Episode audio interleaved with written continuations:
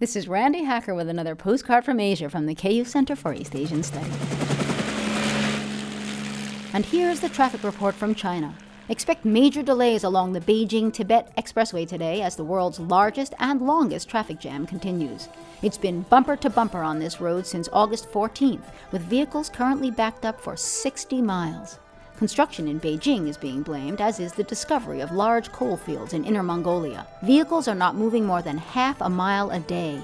Drivers stuck in the gridlock pass the time playing games, sleeping under their trucks, and taking walks. Ironically, the only things moving are bicycles, which many Chinese abandoned when laws prohibiting privately owned cars were lifted.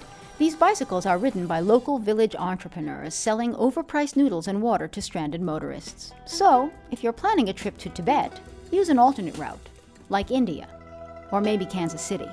From the Center for East Asian Studies, I'm Randi Hacker. Wish you were here.